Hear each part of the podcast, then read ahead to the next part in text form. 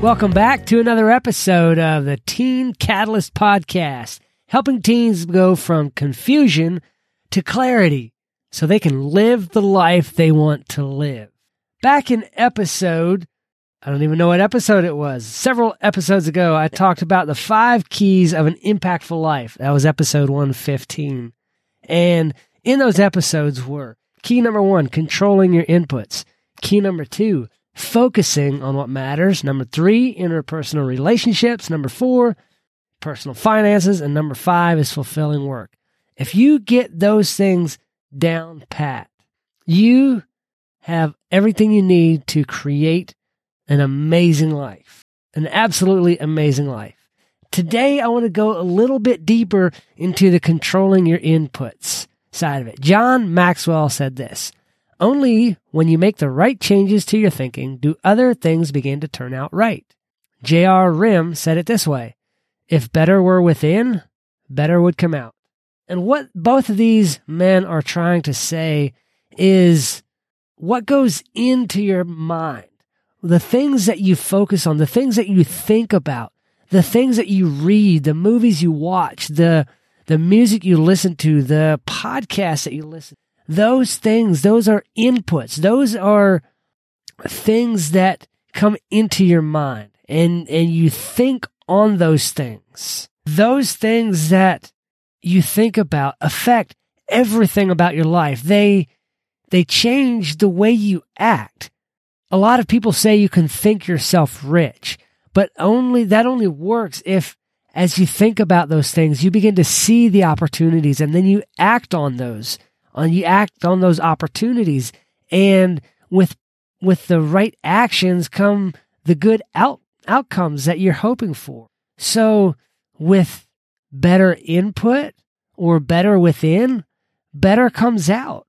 Philippians 4 verse 8 says it this way whatever is true, whatever is noble, whatever is right, whatever is pure, whatever is lovely, whatever is admirable, if anything is excellent or praiseworthy, think about such things. If you want a true, noble, right, pure, lovely, admirable, excellent, and praiseworthy life, if you want people to say those things about you, then you need to think about things that will bring about that outcome for you. You need to read good books, read the Bible, read self improvement books, read books that will help you to become a more well rounded person, a more impactful person, someone who can create a positive impact in the lives of other people. We talk about that all the time here. That's what life is all about is creating a positive impact on the lives of other people. That's why I do this podcast. That's why I manage the Facebook groups that I do. That's why I do everything I do is to create positive change, positive impact in the lives of other people. Yes, I like to be compensated for the things I do. I like to get money for it. You have to or or you won't survive. But it's so much more enjoyable when you can help other people live better lives. When you can help other people live lives that they enjoy, do things that they like doing. When you can give them a good product, when I can build somebody a deck that they can sit out there and drink their coffee on in the morning and just enjoy life there. That to me is huge. That's why I do what I do. The same with this podcast or the same when I coach teenagers, when I help them design their career path, figure out what it is they want to do and move forward with that to create their career and life that inspires and motivates them to really get after it. That is what it's all about.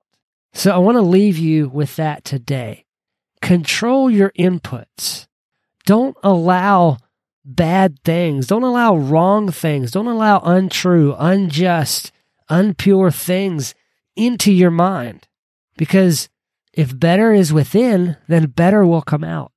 And if those things are within, if the unjust, unpure, unkind, untruthful things are within, those things will come out. Do good work.